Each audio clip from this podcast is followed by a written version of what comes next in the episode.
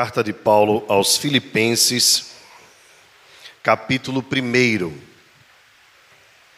Meus irmãos, nós estamos dando continuidade à nossa série de exposições na Carta de Paulo aos Filipenses, que nós iniciamos desde o mês passado. E hoje nós estaremos, pela graça de Deus, encerrando o capítulo 1. Vamos ler então os versos de 27 a 30. Filipenses capítulo 1, versos de 27 a 30.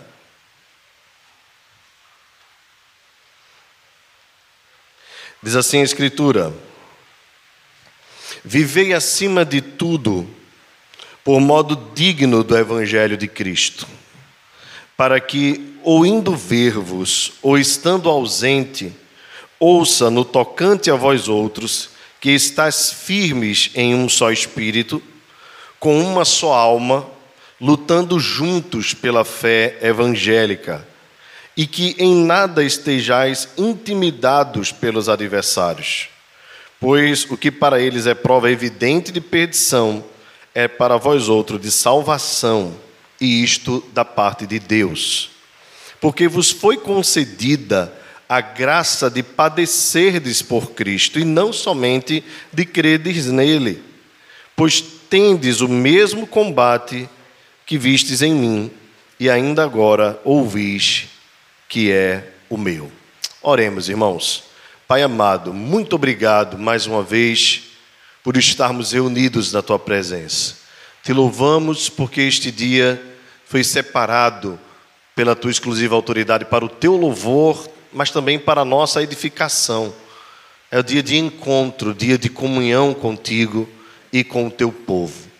Que nós sejamos, pela tua palavra nesta manhã, orientados, instruídos, consolados, confortados, exortados, alertados, desafiados e até mesmo constrangidos, Senhor.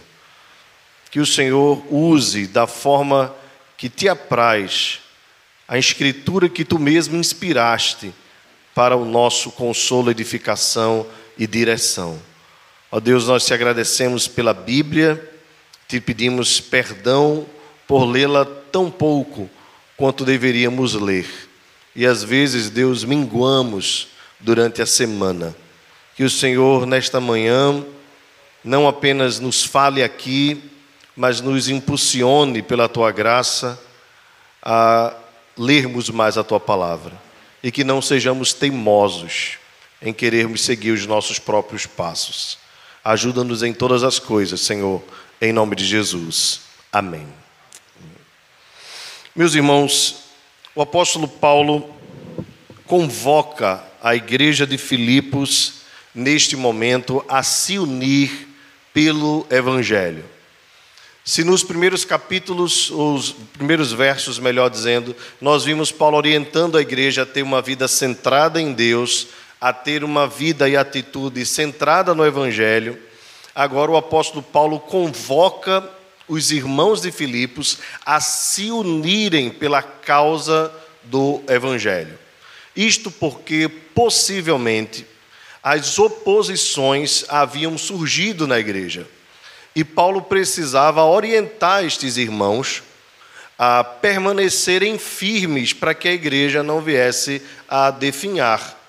Nós não sabemos exatamente quais são ou quem são, porque Paulo não os cita nominalmente os opositores, mas haviam alguns grupos que poderiam estar se voltando contra a igreja, e Paulo os alertou. E aqui eu me refiro ah, à possibilidade de que esta oposição tenha surgido por parte da própria cidade de Filipos. Os irmãos devem lembrar que houve o caso de uma jovem possessa de espírito maligno que adivinhava, e o apóstolo Paulo, junto com Silas, é, pelo poder do Senhor, libertaram aquela mulher e aquilo causou grande alvoroço na cidade.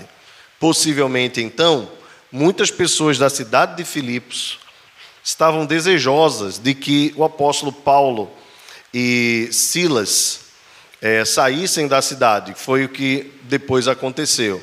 E assim a igreja provavelmente causou um grande transtorno para a cidade, no sentido é, de que incomodou pessoas da alta.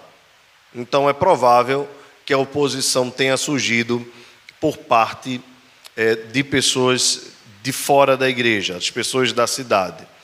É também possível que esses opositores tenham sido os judaizantes. Eles eram muito comuns nas igrejas é, da Europa e da Ásia Menor, da Macedônia e da Ásia Menor. Isto porque os judeus estavam dispersos no mundo todo. E sendo assim, haviam pessoas que haviam se convertido, ou é, podemos até dizer assim, acreditado, se, se juntado aos irmãos da igreja de Filipos, e, mas tinham práticas judaicas e defendiam que essas práticas e tradições deveriam ser preservadas no mesmo nível do Evangelho. E isso sempre foi motivo de oposição nas igrejas do Novo Testamento. Os judaizantes eram muito fortes e tinham bons argumentos porque conheciam muito bem o Antigo Testamento. Sendo assim, eles usavam a antiga aliança para dizer: olha, vocês precisam de Cristo mais a circuncisão de Cristo mais a festa da lua nova, de Cristo mais certas tradições. E isto então começou a confundir a igreja de Filipos. Possivelmente nós estamos encontrando esse caso também na igreja de Filipos. Há também uma outra possibilidade de que talvez as oposições tivessem começado a surgir dentro da própria igreja. Paulo mais na frente vai falar sobre isso. Pessoas que estavam no meio da igreja, mas que estavam causando dissensões, facções, talvez pela luta e pelo poder, pelo controle. Pois bem, esta é mais uma possibilidade. O que nós sabemos é que haviam adversários do evangelho. Fora este, também havia a própria igreja, aliás, a própria eh, Roma, o poder de Roma, dos romanos. Você deve lembrar bem que a cidade de Filipos era uma cidade de militares e a maioria desses militares já tinham ido para a reforma, ou seja, aposentados, mas que tinham a cultura do militarismo e que tinham por é, orgulho ter a cidade de Filipos como uma cidade de militares.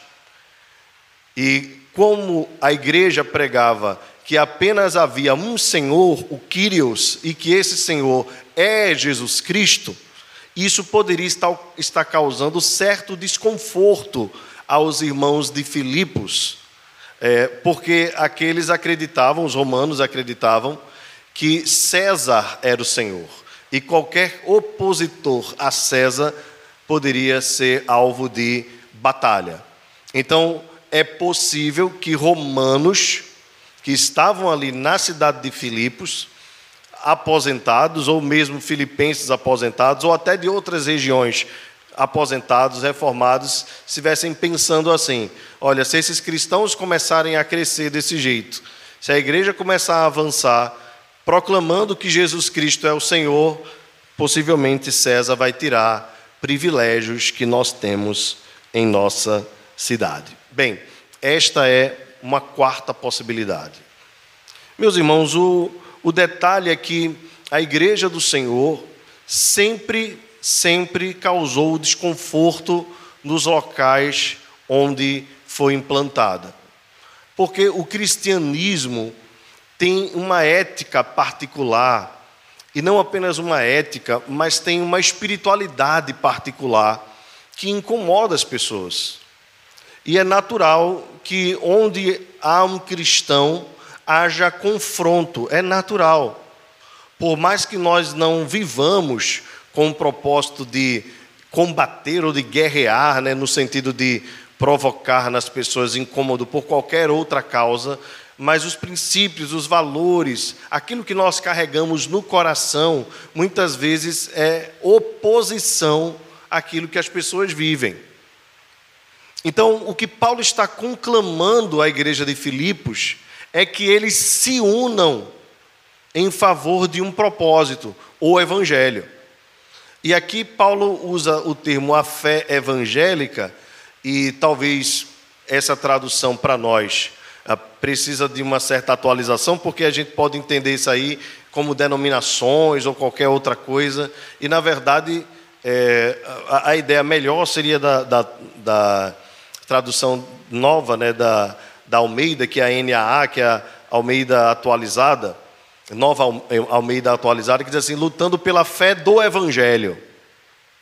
Infelizmente, questões institucionais têm atrapalhado a Igreja do Senhor. É, nós somos colocados dentro de um bolo, né? Onde é, somos aí incluídos com outras igrejas e até mesmo seitas. E algumas delas que são totalmente discrepantes do Evangelho e que acabam sendo incluídas no bolo para as pessoas do mundo. E isso nos causa certo desconforto, né? e até nós estranhamos, às vezes, as práticas deles.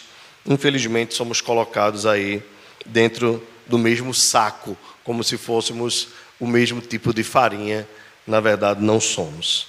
Bem, mas o que é importante para nós aqui aprendermos, eu convido vocês a abrir, manterem suas Bíblias abertas para nós irmos conferindo verso a verso para a nossa edificação nesta manhã. O apóstolo Paulo, então, o título sugerido é a Unidade Cristã na Luta, e é um, bom título sugerido, talvez também como lidar com os adversários da igreja, poderia ser um bom título também sugerido, mas a ideia básica é essa mesmo que a sociedade bíblica coloca, da unidade cristã, unidade do povo de Deus na luta. Então Paulo diz assim: vivei acima de tudo por modo digno do evangelho.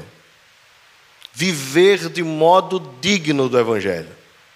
Paulo conclama os irmãos, depois de já ter dito para eles que eles deveriam, é, que, que, que estava orando por eles, para que o amor por Deus e o amor pelo próximo aumentasse cada vez mais, para que fosse aumentada a sua percepção da vida. E depois Paulo diz: para que vocês aprovem as coisas excelentes. Agora Paulo diz assim: vivam de um modo digno do Evangelho. Meus irmãos, o, o Evangelho, a mensagem do Evangelho, é a mensagem de um Deus que nos tirou da lama e nos colocou num lugar firme, nos tirou da perdição e nos encontrou para um vivo e novo caminho. É a mensagem de um Deus que transformou as nossas vidas, tirou de nós o coração de pedra, nos deu um novo coração, colocou dentro de nós o Espírito Santo e nos converteu, nos regenerou para uma viva e nova caminhada. Ou seja, quando Paulo convoca a igreja a viver de um modo digno do Evangelho, é agora vocês foram alcançados pela graça. Vocês estavam caminhando para o mal, vocês estavam caminhando para a perdição, vocês estavam caminhando para longe de Deus. Talvez essa seja a, a, definição mais importante do que é impiedade: é andar para longe de Deus. Diferente da ideia de piedade. Pio é estar perto de Deus. Então nós fomos tirados da impiedade para vivermos a piedade. E essa nova vida, essa regeneração, essa conversão, né, que, que é a ideia de transformação, ela nos capacita a nós vivermos dentro da dignidade do Evangelho. Isso não tem a ver com perfeição, nós não somos perfeitos. Isso não tem a ver com nós não errarmos por acidente, absolutamente, e deixarmos de pecar. Gostaríamos nós que pudesse ser assim. Mas nós estamos na luta, nós estamos na caminhada. E precisamos viver de modo que nós dignifiquemos o evangelho que nós passamos a conhecer. e passemos também a nos incomodar quando a nossa vida não for digna do Evangelho. Mais uma vez repito, essa dignidade não tem a ver com perfeição. Falo isso para que nós não caminhemos com um sentimento de culpa, como se nós eh, fôssemos eh, incapazes de caminhar com Deus, porque nós temos as nossas fraquezas. Veja que o equilíbrio, a moderação em tudo é boa, né? Nós não precisamos viver uma vida como se fôssemos alguma forma de, de, de esquizofrenia por santidade, ao ponto de quando nós errarmos, nós ficarmos assim, absolutamente descontrolados. Calma, não é isso. A graça e a perdão de Deus para as nossas vidas.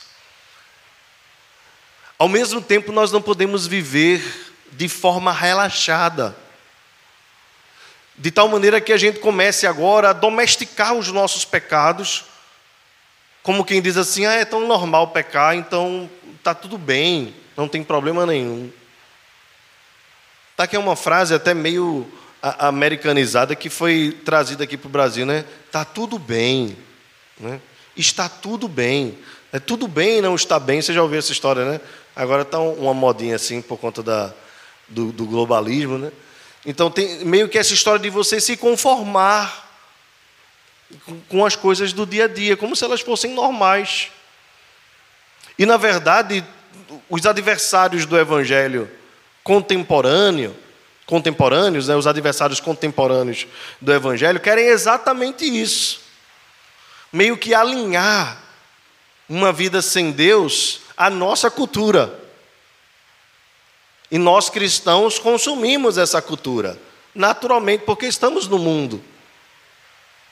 Só que nós fomos chamados por Deus para termos discernimento, para sabermos aprovar e reprovar. Então a gente precisa ter muito cuidado com algumas coisas. Olha, irmãos, rede social agora é, é isso. É exatamente isso. É um caldeirão de coisas que vai nos impulsionando a nós eh, vivermos meio que emparelhados com aqueles que vivem uma vida longe de Deus e até mesmo aprovarmos as coisas que eles aprovam. Vou citar alguns casos aqui. Essa semana foi uma semana bem interessante em termos de acontecimento, né? E a gente viu, infelizmente, a morte de um ator é, famoso, um excelente ator, nós não temos dúvida né, da, da sua capacidade, aquilo ali foi dado por Deus, embora muitas vezes ele tenha usado contra o próprio Deus, mas foi dado por Deus. Mas é interessante porque a, a, as manchetes colocam a homossexualidade dele como uma coisa normal, o fato dele ter um casamento homossexual como se fosse normal, a adoção de crianças por casais deste método como se fosse normal, e a ideia de que ele uniu as pessoas para não apenas em favor da vida dele, porque de fato todos nós que somos cristãos e temos boa consciência das coisas, estávamos torcendo e orando para que ele pudesse sobreviver, assim como qualquer outra pessoa. Mas algumas manchetes, de forma muito inteligente, porque o reino das trevas é muito inteligente mesmo, às vezes mais sábio do que os filhos da luz, como diz a Escritura, colocam assim, colocaram assim, eu vi algumas delas colocaram assim: o ator fulano de tal trouxe para o Brasil uma nova perspectiva sobre a homossexualidade. Uniu pessoas do mesmo tipo. Aí na mesma, na mesma semana tem a final do Big Brother, né? Aí na final do Big Brother, um, um rapaz que é daqui, né, da, da nossa região, é, comenta e, e, e, em torno disso, né, girou muitas manchetes no Instagram, redes sociais, meio que normatizando. Inclusive, eu, eu, eu vi um depoimento em que dizia assim: a sua vida e a sua participação aqui no programa serviu para que a igreja começasse a repensar sobre a homossexualidade. Interessante, né? E nós consumindo estas coisas, compartilhando no Instagram, nas redes sociais, como se fosse a coisa mais natural do mundo. Ganhou o título de cidadão paulistense, não porque passou em duas universidades para fazer o PhD, mas pela sua participação num reality show. Quer dizer, se ele não participasse do reality show, mesmo passando em duas universidades, uma delas na Califórnia, ninguém ia saber quem era esse rapaz até hoje. Então, meus irmãos, vejam, nós somos bombardeados o tempo todo. E às vezes não percebemos e vamos engolindo essas coisas. E vamos consumindo estas coisas. Fazem parte do nosso compartilhamento. E isso não bate com a dignidade do Evangelho. Só que existem adversários que são mais afrontosos e existem adversários que são mais sutis. O diabo se utiliza muito mais da sutileza do que da ferocidade. Porque a ferocidade assusta, a sutileza atrai. Então a melhor estratégia é ir formando culturalmente as coisas, de maneira que a gente comece a aprovar sem nem perceber. Mas isso não bate com a dignidade do Evangelho. Nós respeitamos todas as pessoas, nós temos um apreço, um amor por todas as pessoas. Jamais devemos negligenciar vida humana alguma. Mas nós não podemos concordar com suas práticas e aprovar aquilo que Deus reprova. Por isso a Bíblia diz que nós não devemos ser cúmplices das obras das trevas, mas nós precisamos reprová-las. Paulo então chama a igreja de Filipos a atenção. Vivam de modo digno do evangelho. Faça da vida de vocês uma coisa digna daquilo que alcançou e transformou a vida de vocês. Era por esta causa que Paulo estava morrendo, irmãos. É por essa causa que Paulo estava preso. É por esta causa que Paulo estava sofrendo. E aí Paulo vê os adversários se juntando contra a igreja e a igreja dispersa. Aí Paulo vê os adversários é, é, é, com sutilezas, enredando a igreja, e os irmãos de Filipos não atentos. Possivelmente Epafrodito contou para Paulo o que estava acontecendo. Paulo então escreve dizendo assim: vivam de modo digno, para que ou indo ver-vos ou estando ausente, Paulo não sabia o que lhe aconteceria, embora tivesse muita esperança de voltar a ver os irmãos, ele tinha, claro, consciência da soberania de Deus. Para que eu ouça no tocante a vós outros, que estáis firmes em um só espírito, com uma só alma, lutando juntos pela fé do Evangelho. E, meus irmãos, que mensagem tão atual é essa? Porque mesmo no meio da igreja, mesmo no meio da igreja, e aqui eu não me refiro à igreja local, necessariamente, eu falo a igreja do Senhor de forma geral, se formos pensar de repente a igreja no Brasil, seria mais um âmbito que a gente conhece. Nós vemos pessoas que estão aquém do espírito da comunhão, daquilo que é a dignidade do Evangelho. Essa semana nós vimos um pastor muito famoso, dando que participa aí das, das carreatas da esquerda, levantando coisas desse tipo aqui que nós acabamos de falar. É incrível como ah, existe no nosso meio e, e, e consegue alcançar adeptos, pastores que pregam liberalismo teológico, Pastores que, que mandam a Bíblia ser atualizada para que ela se adeque à cultura dos nossos dias.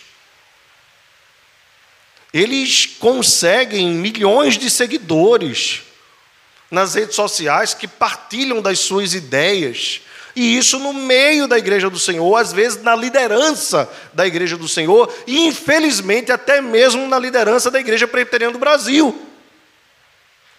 Isso nos espanta em perceber como esse esse mal, essa essa desgraça consegue se enraizar no meio de nós. Você viu essa semana, deve ter visto aí mais uma vez, é, mais de uma vez, né? A entrada da, da, da Polícia Militar lá no Rio de Janeiro e as repercussões. Sabe que a pastor defendendo que a polícia não tem que entrar? É exatamente isso que você está ouvindo. Crianças sendo aliciadas para o tráfico de drogas, pessoas tendo suas casas invadidas, como nós vimos, né? às vezes são até retirados dos morros. E tem gente que diz que o STF está certo. O Supremo Tribunal que proibiu ações policiais na favela durante a pandemia no Rio, de Janeiro. E há no meio de nós gente que defende isso. Uma, uma repórter colocou assim: se foi uma batalha, foi uma batalha muito desproporcional, porque morreram 24 bandidos e só um policial. Quer dizer, ela queria que morressem mais policiais. É interessante isso, né? E a gente, no nosso meio, pela influência das universidades que foram aparelhadas, da mídia, porque tem gente que, que só assiste Rede Globo, acaba engolindo isso de goela abaixo e a gente se volta contra a polícia que quer defender o cidadão. E aí não é à toa que nós vemos tantos policiais doentes porque recebem pouco, recebem mal, se arriscam muito e ainda recebem hostilidade da sociedade, que é formada por uma mídia comprada. Meus irmãos, nós estamos aqui como igreja do Senhor para lutarmos contra estas coisas. Somos cristãos, estamos envolvidos na sociedade. Nós não podemos jamais aplaudir as obras das trevas. Ainda que autoridades sejam constituídas por Deus, elas não têm autoridade acima de Deus. Os nossos princípios e valores não podem ser trocados. Nós precisamos estar alertas, parar de engolir toda sorte de informação, sem ponderar, sem analisar, sem avaliar. Paulo diz assim: estejam firmes em um só espírito, com uma só alma, lutando juntos pela fé evangélica. Aqui eu coloquei os adversários da igreja, os adversários de fora. Mas também Paulo está alertando, como eu falei no início, na introdução, para nós lutarmos também contra os adversários de dentro. E nesse sentido eu me refiro àqueles que estão no meio de nós, igreja brasileira, mas que pregam um evangelho distorcido, que não é evangelho. E aí, quando o reverendo Augusto Nicodemos, semana retrasada, colocou as igrejas neopentecostais como aquelas que estão fora do âmbito evangélico, nós vimos aí um rebuliço até no meio presbiteriano. Interessante, né? Não porque não podemos meus irmãos, o apóstolo Paulo citava os nomes assim, ó. Fulano, Beltrano, Cicrano. Corajoso. Tinha medo de nada. Citava os movimentos, citava as pessoas, para que a igreja tivesse ciência. Sabe, meus irmãos, o, o pastor precisa ter duas vozes, duas vozes pelo menos. Uma para atrair, pastorear as ovelhas, essa voz é a voz mansa, suave. É a voz de amor. Às vezes ele é até dura, mas é a voz de amor. Mas ele precisa ter uma outra voz. Essa é uma percepção de João Calvino. Que é uma voz grave e feroz para afastar os lobos. É por isso que muitas vezes, talvez você até tenha a expectativa de vir aqui receber uma palavra de consolo e a palavra é diferente. Mas é porque a gente precisa afastar os lobos também. E precisa alertar as ovelhas que há lobos ao nosso redor. Então, cuidado com o que você está consumindo na internet, nas redes sociais, com o que você está curtindo, aprovando, compartilhando, repostando. Fique alerta. As coisas estão mais próximas de nós do que nós imaginamos. Paulo diz: e que em nada estejais intimidados pelos adversários. Aqui é um outro ponto. Paulo diz: não se intimidem. Não tenham medo daqueles que são adversários da igreja. Pois o que é para eles prova evidente de perdição, é para vós outro de salvação, e isto da parte de Deus. Paulo disse: se eles acham que vocês estão perdidos, na verdade vocês estão é salvos. Vocês estão é salvos. Meus irmãos, olha, o mundo tenta inverter os valores em muitos aspectos. Por exemplo, para eles, muitas vezes a vida, o estilo de vida que a gente vive, é como se fosse um estilo de vida infeliz. Porque nós não fazemos tudo o que queremos fazer. Para eles isso é perda de tempo. Para nós isso é tempo precioso, tempo oportuno. Então a nossa vida não é infeliz, nós não somos uns frustrados, a não ser que você não conheça o Evangelho. Nós não somos uns frustrados que não podemos fazer o que queremos, escravos da religião. Pelo contrário. A percepção que o Evangelho nos traz é que eles são escravos da liberdade que pensam que têm. Nós somos livres em Cristo para fazer tudo aquilo que agrada a Deus. Nós temos uma vida, irmãos, teo-referente. Deus é a nossa referência e fonte de felicidade. De tal maneira que para nós qualquer coisa que nos afaste de Deus é promoção de infelicidade. E o contrário é a realidade. Qualquer coisa, ainda que isso iniba os nossos sentimentos, isso é felicidade. Porque a, a, psicologia moderna, ela vai exatamente dizer isso para as pessoas. Viva do jeito que você quer, faça o que você quiser. Explore os seus sentimentos. Ou como dizia-se nos anos 80, não se reprima.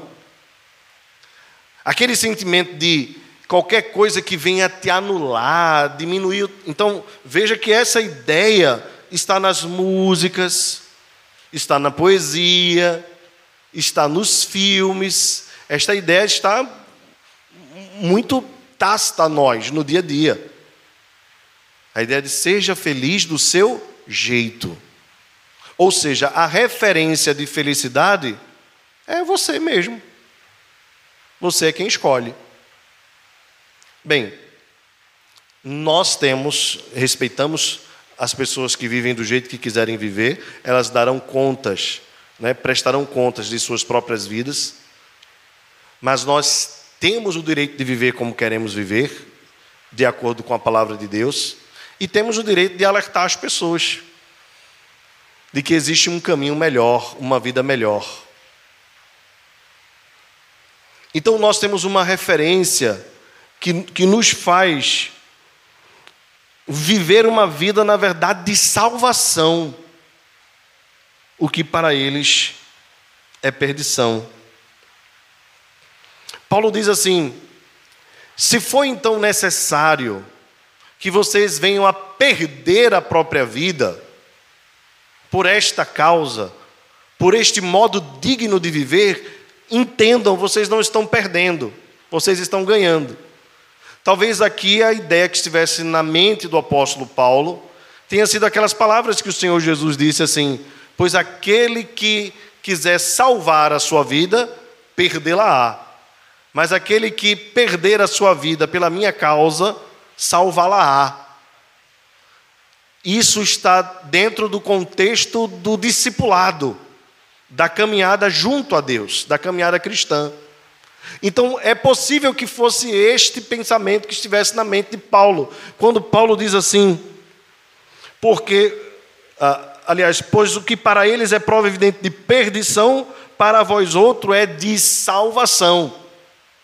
Então, a dignidade que nós vivemos do Evangelho, que incomoda os adversários, que faz com que eles nos afrontem nos nossos princípios e valores, na mente deles é que nós estamos nos perdendo, quando na verdade nós estamos é nos salvando, entenda, no sentido que nós estamos preservando a nossa própria vida para a eternidade. Então, por favor, irmãos, os jovens em especial, estejam alertas, porque o espírito deste mundo é, é trazer a mentalidade de que viver a vida do Evangelho, a vida de Deus, é uma prisão. E não é. Pelo contrário, é a liberdade verdadeira. A liberdade que nos livra de muitos males. Alguns só vão reconhecer mais lá na frente, quando já perderam toda a sua juventude. Salomão viveu experiências assim, mesmo tendo conhecimento de Deus.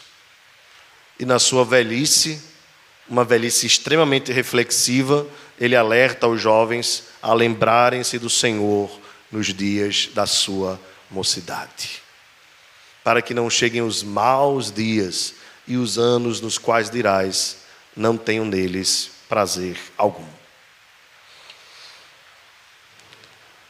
Continuando, irmãos, próximo já de encerrar, Paulo diz assim: Porque vos foi concedida a graça de padecerdes por Cristo, e não somente de crerdes nele. Pois tendes o mesmo combate que vistes em mim, e ainda agora ouvis que é o meu. Bem, o apóstolo Paulo levanta o tema da graça aqui. E nós sabemos bem que graça é favor imerecido, ou favor não merecido. Ou talvez favor não merecido seja até redundante, seja simplesmente favor. Algo que não é obrigação de alguém fazer. E nós recebemos graça para crer. Nós cremos em Cristo Jesus pela graça. Visto que nós não tínhamos desejo algum por Deus e condição alguma de irmos ao encontro de Deus, nos foi concedida a graça de crer pela fé, primeiramente através da graça, os nossos olhos foram abertos. É graça que promove fé, que abre os nossos olhos para nós podermos enxergar Deus, enxergarmos a vida com Deus. Paulo diz: isso é favor de Deus. Mas aqueles que recebem favor para crer, também recebem favor para padecer. Em outras palavras, a vida cristã é uma vida de sofrimento por causa dos adversários, por causa daqueles que se juntam contra a igreja para acusá-la, para injuriá-la, para acusá-la falsamente. Então, Paulo diz: se vocês creem na graça que fez com que vocês crescem, creiam também na graça que vai sustentar vocês em meio às perseguições. É a mesma graça, é o mesmo Deus que se torna favorável. Então, fiquem firmes, não desistam. Se a pressão é grande, fiquem firmes, porque Deus vai dar graça a vocês. Se testemunhar no trabalho tem sido uma batalha enorme para você, talvez batalha das quais você já perdeu algumas, fique firme, permaneça firme, Deus vai te dar vitória. Você não precisa viver indignamente para poder se adequar à realidade daqueles que trabalham com você, daqueles que são teus amigos da faculdade, da escola para se sentir amado, protegido, acolhido. Não. Viva de modo digno, ainda que os adversários se levantem contra você, ainda que te acusem de ser intransigente, ainda que te acusem de ser é, é, chato, ainda que te chamem de hipócrita, viva de modo digno do Evangelho e fique firme. E se você levar pancada, tenha certeza que pancada maior levou aquele que entregou a sua vida por você, que entregou a própria vida por você. Meus irmãos, Jesus abriu mão de tudo. Jesus abriu mão de tudo. Ele deixou a sua glória. Ele, como o apóstolo Paulo diz, né, ele sendo rico se fez pobre. Veja, às vezes nós temos preocupação para nos mantermos no trabalho, aí a gente começa a se adequar às obras das trevas e passa a, a colocar aquilo ali como normal. Por quê? Porque a gente tem medo de, num confronto, ficarmos desempregados. Veja, Jesus deixou toda a riqueza, se tornou pobre por amor de nós. Nós não queremos, às vezes, nem correr o risco de sermos sustentados por Ele, porque é Ele quem nos sustenta, não o nosso chefe, não o nosso trabalho. E aí nós começamos a abrir mão no ambiente de trabalho dos valores, dos princípios de Deus, e aí o sal não salga. E se o sal não salga, para nada mais presta. Aí o candeeiro é colocado debaixo do alqueire, da caixa, e não no velador para iluminar a casa toda. Então a luz não brilha diante dos homens. Aí, para a gente não ser desagradável na família, a gente passa a aprovar o que Deus não aprova. Às vezes na faculdade, na escola, na vizinhança. Bem, então o mundo diz assim: tá tudo tranquilo então. Tá tudo tranquilo. Fulano é igualzinho a mim. E a gente passa a se adequar. Então o apóstolo Paulo é enfático quando escreve aos Romanos, né? E não vos conformeis com este século, e não vos amoldeis com esta era, e não tomai a forma das pessoas deste mundo, mas transformai-vos pela renovação da vossa mente. Veja que tem tudo a ver com o que Paulo fala aqui aos Filipenses. Vocês receberam uma nova mente para provar coisas excelentes. Vivam então de modo digno do Evangelho. Se for para causar confronto, que cause confronto. Se for para as pessoas ficarem chateadinhas com você, que fiquem chateadinhas. Sabe, elas não estão nem um pouco preocupadas em nos chatear. Mas às vezes nós somos milindrosos para não, não confrontar fulano, porque.